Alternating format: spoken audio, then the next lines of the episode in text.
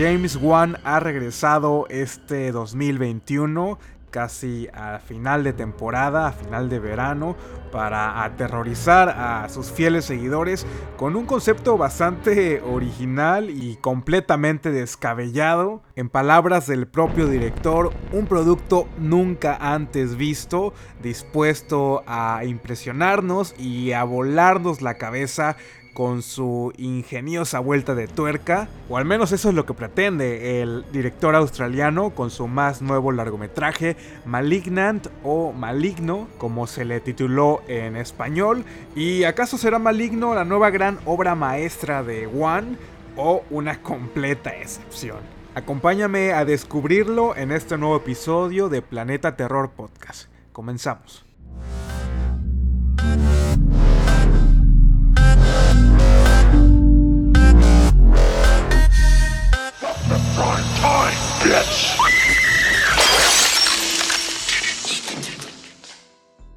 Hola, ¿qué tal? Bienvenidos nuevamente a este podcast dedicado a cine de terror, al cine de género.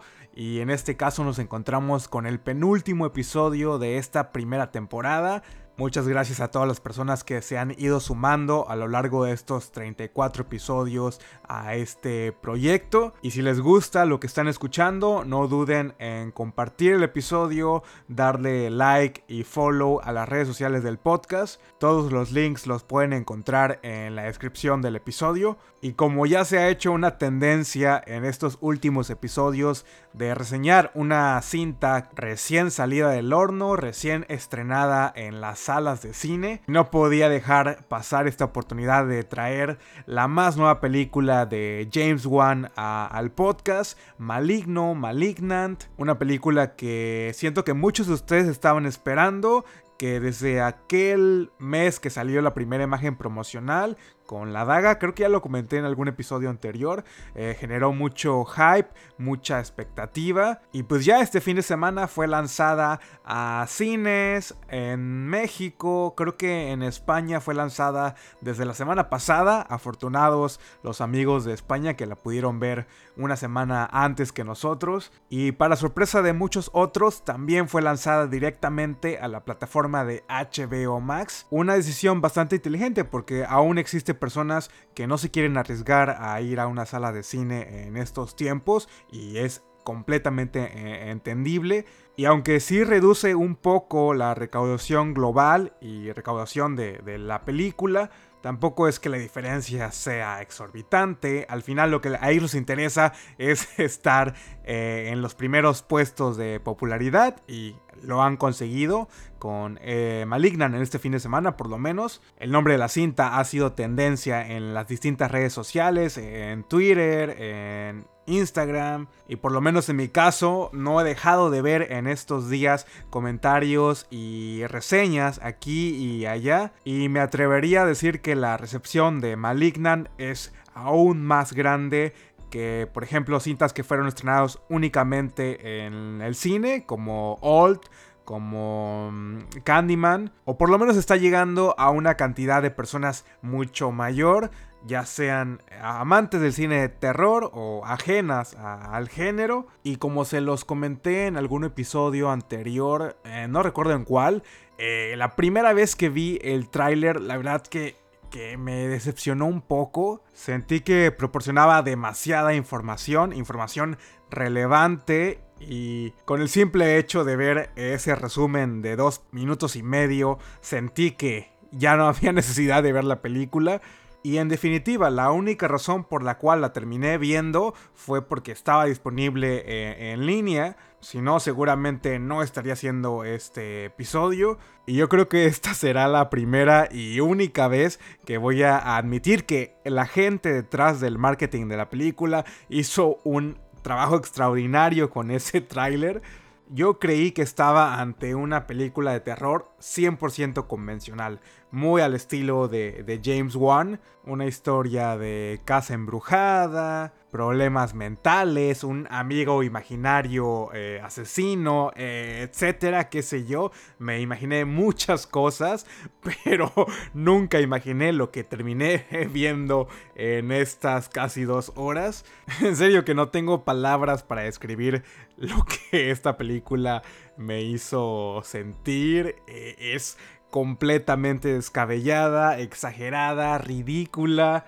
Y aún estoy tratando de descifrar si es en el buen sentido de la palabra o es, es mala a propósito. No sé, no sé. Estoy todavía con, con mi cerebro, está dando vueltas. Mi, mi ardilla está trabajando, procesando esta cinta. Para mí que un día James Wan se levantó de la nada, inspirado, prendió su computadora y se puso a escribir todo lo que en algún momento de su vida lo ha inspirado en su carrera de director y lo trató de resumir en una sola película y aquí está el resultado. Malignan es todo y es nada a la vez. Si te gustan las cintas de fantasmas, Malignan lo tiene. Si te gusta el terror gótico, el slasher, el yalo, no te preocupes porque también Malignan lo tiene y si a eso le sumamos que James Wan ha trabajado en la saga de Rápidos y Furiosos, y en Aquaman, hasta eso podemos encontrar eh, en Malignant. James Wan ha creado a un supervillano en toda la extensión de la palabra.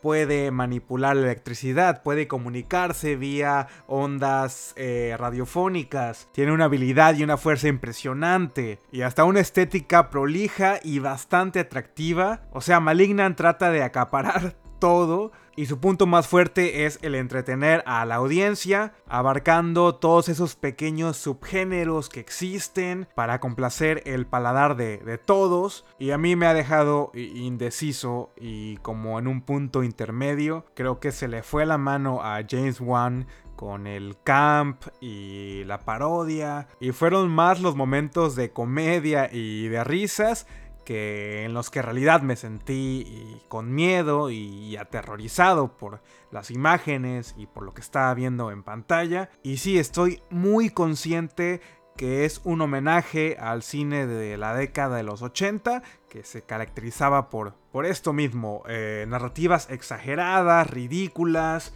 sin nada de sentido, con ideas sacadas de, de mentes enfermas pero eran películas que no se tomaban demasiado eh, en serio.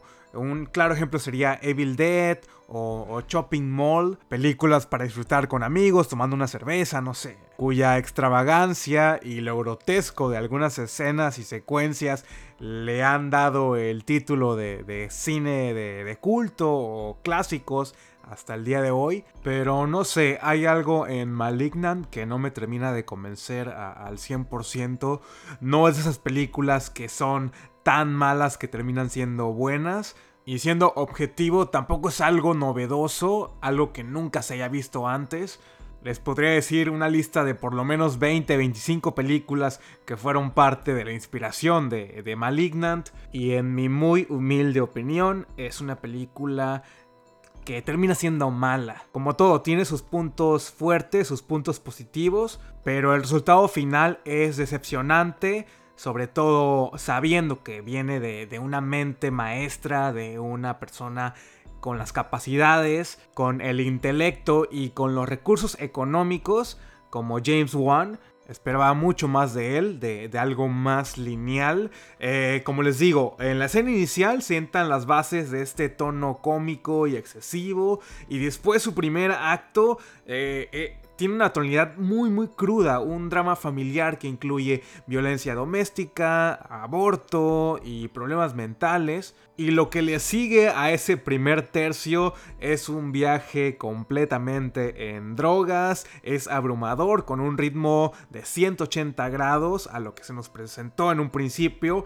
se proclama como consciente de sí misma, pero es como ver cinco tramas distintas e-, en una sola película cada una peor que la anterior y con una inconsistencia terrible que la hacen difícil de, digerir, al menos en, en mi caso. Y no cabe duda que hay un riesgo en esta cinta y agradezco que Juan haya tenido la oportunidad de, hacerla y el dinero de poder este, financiarla, una cinta tan alocada como Malignan, pero creo que fue una oportunidad eh, desaprovechada, que no termina solidificando nada en absoluto, con una fusión de conceptos que en papel suenan emocionantes, pero para mí resultan algo incompatibles en, cuando se trata ya de tomarla en serio. Y si la intención desde un principio fue dividir a las masas, creo que lo han conseguido. La crítica la está alabando, pero el público, la audiencia en general, eh, es como más mixto y diría yo que también se inclina más a lo negativo. Y aclaro, no tiene nada de malo. No soy de esas personas que crucifica a alguien por sus gustos y tacha de eh, ineptos o señalar la falta de intelecto por sus gustos en, cine. Tampoco es que odie la película y que la considere lo peor que haya visto eh, durante este año, porque no lo es. Y entiendo completamente por qué muchos de ustedes se encuentran del otro lado del espectro y la consideran una muy buena película, de lo mejor que hayan visto en el año. Y no hay nada más enriquecedor que, eso mismo, poder eh, darle lectura a sus opiniones, a sus comentarios y hacer que apreciemos desde otro punto de vista una película que a lo mejor no fue hecha para nuestros gustos.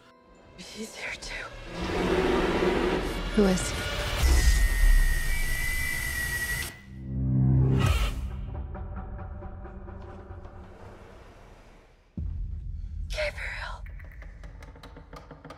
Who is Gabriel?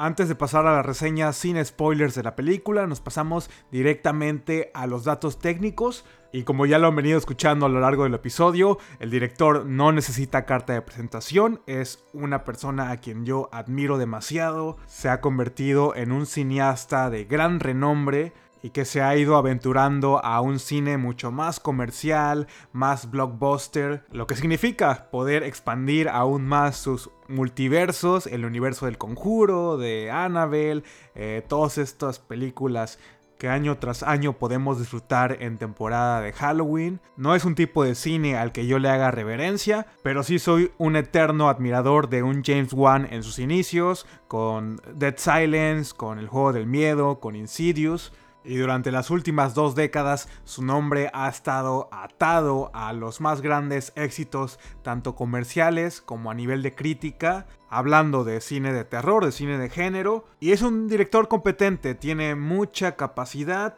entiende al género del terror y sabe desarrollarlo y sabe plasmarlo en sus películas, que muchas de ellas son simples, son narrativas sencillas, pero la forma en la que James Wan lo construye y te van volviendo hasta llegar al punto de, de sorprender las expectativas del espectador, y no olvidemos que también es famosamente conocido por sus giros de tuerca, que hasta ha hecho una franquicia de casi 13 películas del juego del miedo basados en una simple premisa y su título de maestro del horror lo tiene bien merecido. Y en Malignan lo acompaña su cinematógrafo de cabecera Michael Burgess, quien ha trabajado directamente con el director australiano en Aquaman y en El Conjuro 2, así como en un par de proyectos del universo del Conjuro, en Annabelle Comes Home, La Monja, La Maldición de la Llorona. La cinta está editada por Kick M. Morrie, otro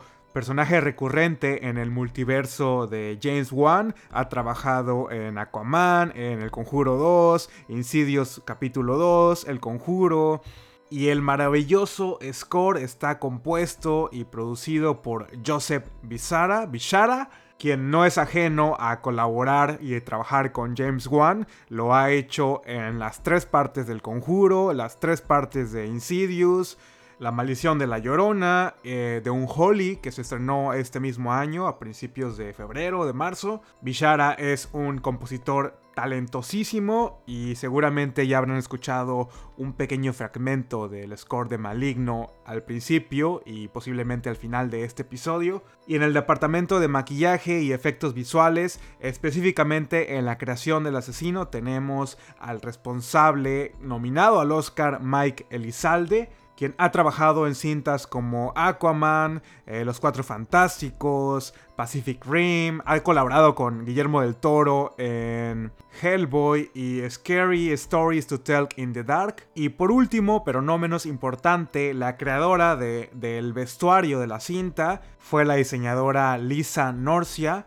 y me parece prudente mencionar su nombre porque siento que el vestuario en esta película es uno de los puntos más fuertes, sobre todo el diseño del vestuario del asesino y la elección de vestuario en los personajes que en algún momento crucial de la película tienen relevancia que le dan ese toque como atemporal y hasta con un toque de comicidad en algunos momentos de la película. Y el reparto está encabezado por Annabelle Wallis, a quien me fue muy difícil de identificar con ese cambio de color en su cabello. Por momentos dudé si se trataba de la actriz la pareja de Mike Flanagan, no recuerdo muy bien el nombre en estos momentos, pero se parece demasiado a, ella. A Annabelle Wallis la podemos disfrutar en la cinta Annabelle, la primera parte, y Annabelle 2, la creación, así como la serie Peaky Blinders. A Wallis la acompaña la actriz Maddie Hasson, conocida por la serie de YouTube Impulse. Ella interpreta a Sidney, quien es la hermana menor de Madison, eh, Annabelle Wallis en la película.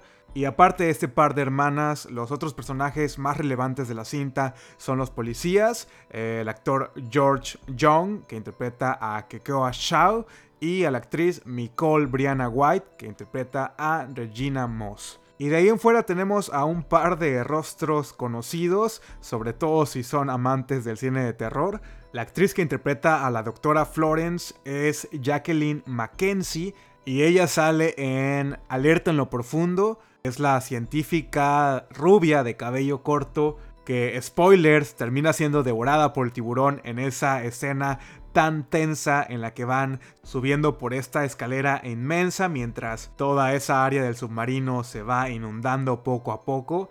Es una de mis secuencias favoritas de toda la película y Alerta en lo Profundo es una de mis películas de tiburones favoritas de todos los tiempos. También tenemos en el reparto a la actriz Ingrid Bisu, que ha trabajado en El Conjuro, en La Monja, en Annabelle. También tenemos en un papel muy pequeño a la actriz y stunt woman Zoe Bell, quien es mayormente reconocida por su papel en Dead Proof, a prueba de muerte de Quentin Tarantino. Y ya para ir cerrando con esta sección, en un cameo pequeñísimo tenemos a la actriz Patricia Velázquez, reconocida por su papel en las dos primeras películas de La momia y en el slasher policiaco Mindhunters, que seguramente vamos a estar trayendo a este podcast en algún momento. Mindhunters es una de esas películas que renté como 10 veces en el videoclub y no me cansaba de verla y han pasado muchos años desde la última vez que la vi. Tengo, tengo miedo de, de ver qué tan bien o qué tan mal ha envejecido y apreciarla ahora ya que estoy un poco más grande. y creo que eso es suficiente en cuanto a los datos de producción. ¿Qué les parece si nos pasamos a la sinopsis de qué trata Maligno? La cinta se centra en el personaje de Madison, que es una mujer embarazada, digamos entre unos 35 y 40 años, Vive en la típica casa gigante, desolada, deshabitada, junto a su actual pareja, quien desde el primer momento que los vemos juntos entendemos que no hay una buena relación entre ambos.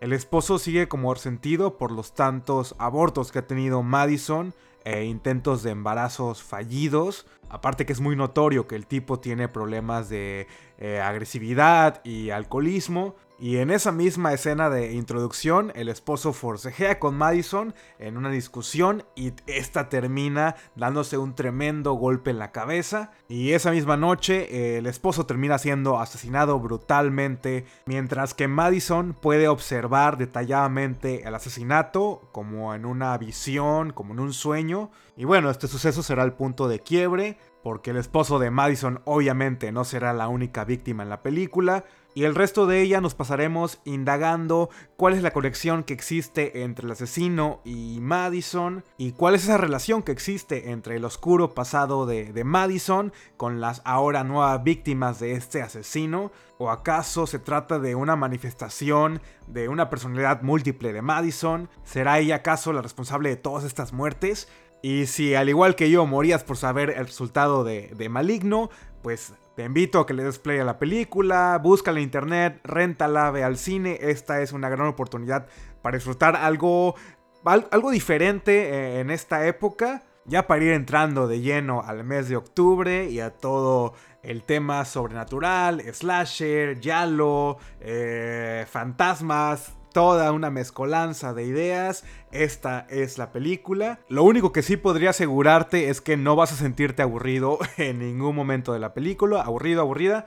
Y bueno, vamos a darle con la reseña. Lo positivo, lo que me gustó de Maligno 2021. Ya saben que hasta este momento va a ser sin spoilers, así que no se preocupen, están en buenas manos. Y lo primerito que se me viene a la mente es ese diseño de la daga, del arma que utiliza el asesino para matar a sus víctimas. Es una daga, cuchillo acojonante, bellísima, muy atractiva. Su diseño es estéticamente perfecto. Y en combinación con esos guantes de piel hacen que quiera ir a revisitar y a maratonear toda esta serie de películas yalo italianas de los 70. Películas que sentaron las bases al slasher como lo conocemos actualmente. Y lo que me gustó más es que pudimos ser testigos de la creación y la construcción del arma e incluso tenemos una secuencia en la que vemos al asesino afilando eh, el, cuchillo, transformándolo, que yo sé que no tiene nada que ver con esta película, pero me recordó mucho la escena en la que eh, el asesino, la asesina de Cherry Falls, Laura Lee Sherman, está afilando sus cuchillos. Me dio justo en la nostalgia y el hecho de ver todo el tiempo que se le dedica al arte de matar como un pequeño preview detrás de cámaras de todo lo que sucede en la mente del asesino y en su día a día me, encanta. Y al final quedé satisfecho con el uso que se le da a este trofeo convertido en un arma mortal. Hay algo que me llama mucho la atención en la estética de Gabriel, del asesino, y mucho tiene que ver con la forma en la que se mueve, que te hace hasta dudar si se trata de un ente sobrenatural o de una persona de carne humana, sí te mantiene a la expectativa en toda la película, el hecho de no saber la procedencia de, este asesino, a pesar de que sí vamos a ver una inconsistencia en sus poderes durante toda la película, pero ya eso es un tema para lo que no me gustó de ella.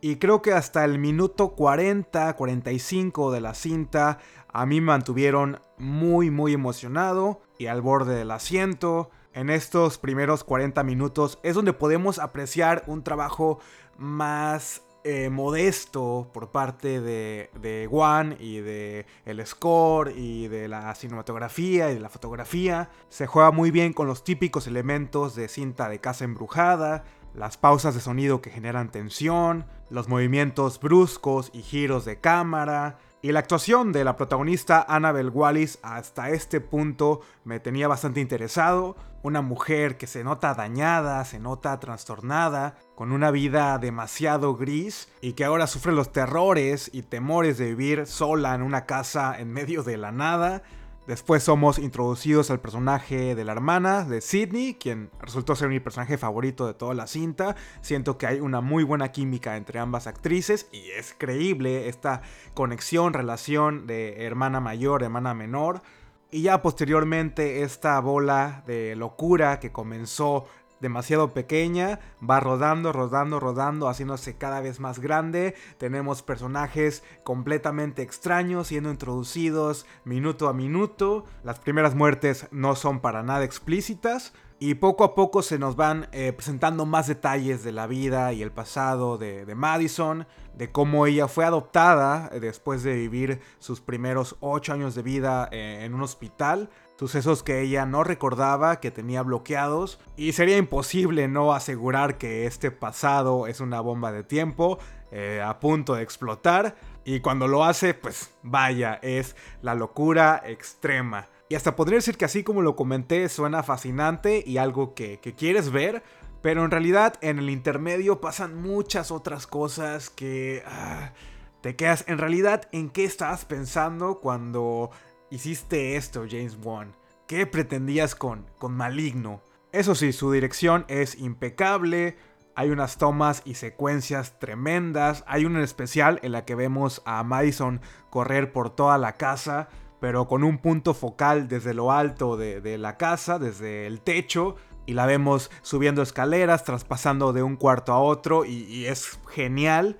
La construcción y diseño de los escenarios también es otro punto muy fuerte de la cinta. Es aquí donde el terror gótico se hace presente, eh, principalmente con la construcción de ese hospital en el que vivió Madison su, su infancia. Hay una excelente toma que vemos la impresionante fachada del hospital al lado de un risco y la casa de Madison también es completamente aterradora. Y la iluminación con esas tonalidades rojas es un deleite de, ver y de apreciar. Y por último, el hecho de que la hayan filmado en Los Ángeles, pero haciéndolo pasar como Seattle, siento que, que, funcionó muy bien. Y en cuanto a los personajes, la verdad es que no hay nadie que sobresalga ni que haga un trabajo espectacular.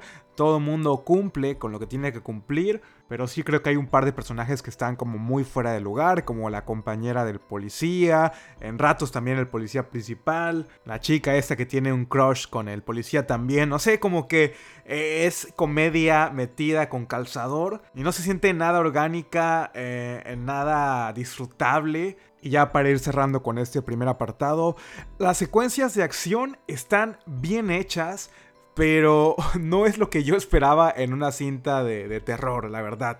Hay una escena de persecución que me hubiera encantado verla en cualquier otra película de Marvel, de DC, de superhéroes. Pero cuando se trata de un asesino que por la forma en que se mueve tú piensas que es algo sobrenatural, pero resulta ser una persona real, y lo ves colgándose como chango y aventándose de un edificio a otro, no sé, como que lo va devaluando hasta convertirlo en una caricatura. Y justamente eso pasa con Gabriel. Y a lo mejor si esta misma tonalidad de la película hubiera estado desde principio a fin, eh, mi opinión sería distinta y este, esta reseña sería un poco más positiva.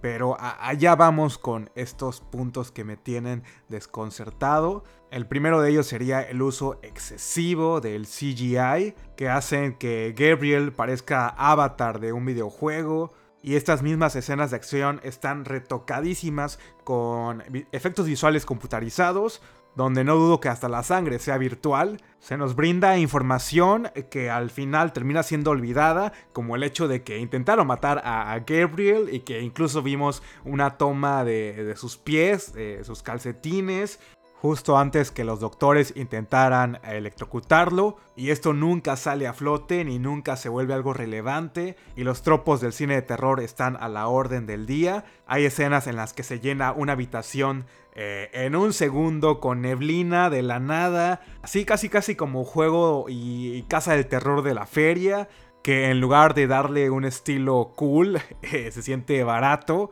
El uso del score también después de esos primeros 40 minutos está completamente desfasado y eso es lamentable porque el score eh, está muy bueno, es un deleite de escuchar, pero no está acorde con lo que estamos viendo, esas imágenes y esas secuencias tan, tan locas. Y mi mayor problema con la cinta, aparte del twist, es la inconsistencia en los poderes de Gabriel. Porque en los primeros minutos vemos cómo asesina a un hospital entero en un 2x3, controlando la electricidad, puede comunicarse por medio del, radio y de los celulares. Pero después cuando lo vemos siendo perseguido por el policía, em, se tropieza, se cae, se golpea como cualquier otra persona. Y minutos después lo vemos siendo una completa máquina asesina, algo imparable y cuando descubrimos quién es en realidad Gabriel, te quedas que, what the fuck, esto no es posible. Y miren, es más, me voy a permitir hablar de spoilers en este episodio. Si no has visto Maligno, eh, es un buen momento para que pauses, para que quites este, este podcast. En serio que la única razón por la cual recomendaría ver esta película es para dejarte sorprender por el twist. Así que te lo pido, eh, pausa este episodio hasta este momento. Cuando termines de ver la película, regresas y a ver si compartimos las mismas opiniones. Esto ya lo he comentado en episodios anteriores. Yo soy gemelo y a lo mejor eso me ayudó a descifrar el final más fácilmente. Solo había dos posibilidades. Una que fuera eh, una personalidad múltiple eh, en Madison o que tuviera un hermano gemelo con el cual existiera aún la conexión, a pesar de que él hubiera muerto en su infancia. Y hasta este punto todo va bien, puede ser un terror sobrenatural o algo que está pasando únicamente en la cabeza de, Madison.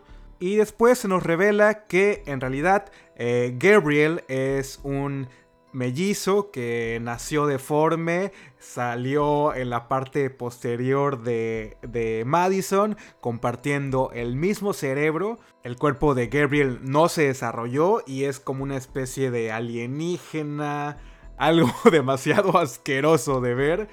Pero aparte de nacer deforme, tiene superpoderes, controla la electricidad, tiene superfuerza, manipula a Madison para hacer cosas que ella no quiere. Y digo, hasta ahí, vaya, es algo que ya hemos visto antes, o sea, Basket Case hizo lo mismo hace tres décadas atrás.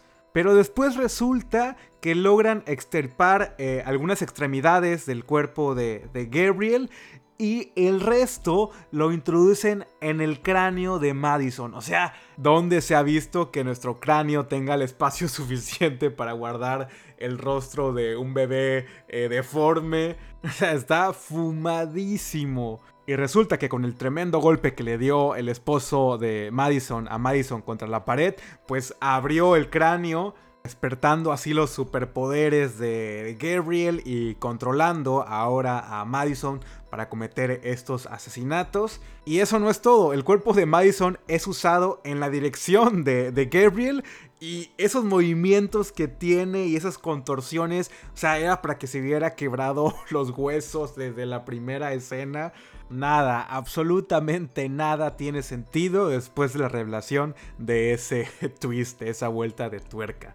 Y si a eso le sumamos la escena de la estación de policía donde Gabriel asesina a todas estas chicas y mujeres que están dentro de la cárcel, dentro de la celda, que más allá de película de terror parece la secuencia de Scary Movie en la que Cindy pelea con, con Ghostface y hacen los movimientos de Matrix. Hagan de cuenta que es eso mismo, o sea, está fumadísimo. Y todo esto que sucede, en lugar de dejarte un muy buen sabor de boca, eh, a mi parecer sucede todo lo contrario. Es excesivo, es demasiado extravagante y se queda muy lejos de ser considerada una película de culto. Por ejemplo, vamos a poner ejemplo de La cabaña del terror, que es una película que, está parodiando a, las cintas y a los tropos del cine de género, pero en esa película funciona y es demasiado divertida porque sabe lo que es en realidad. Es consciente de que es una película fumada y que aún así puede aportar algo novedoso al género, algo ingenioso, algo original.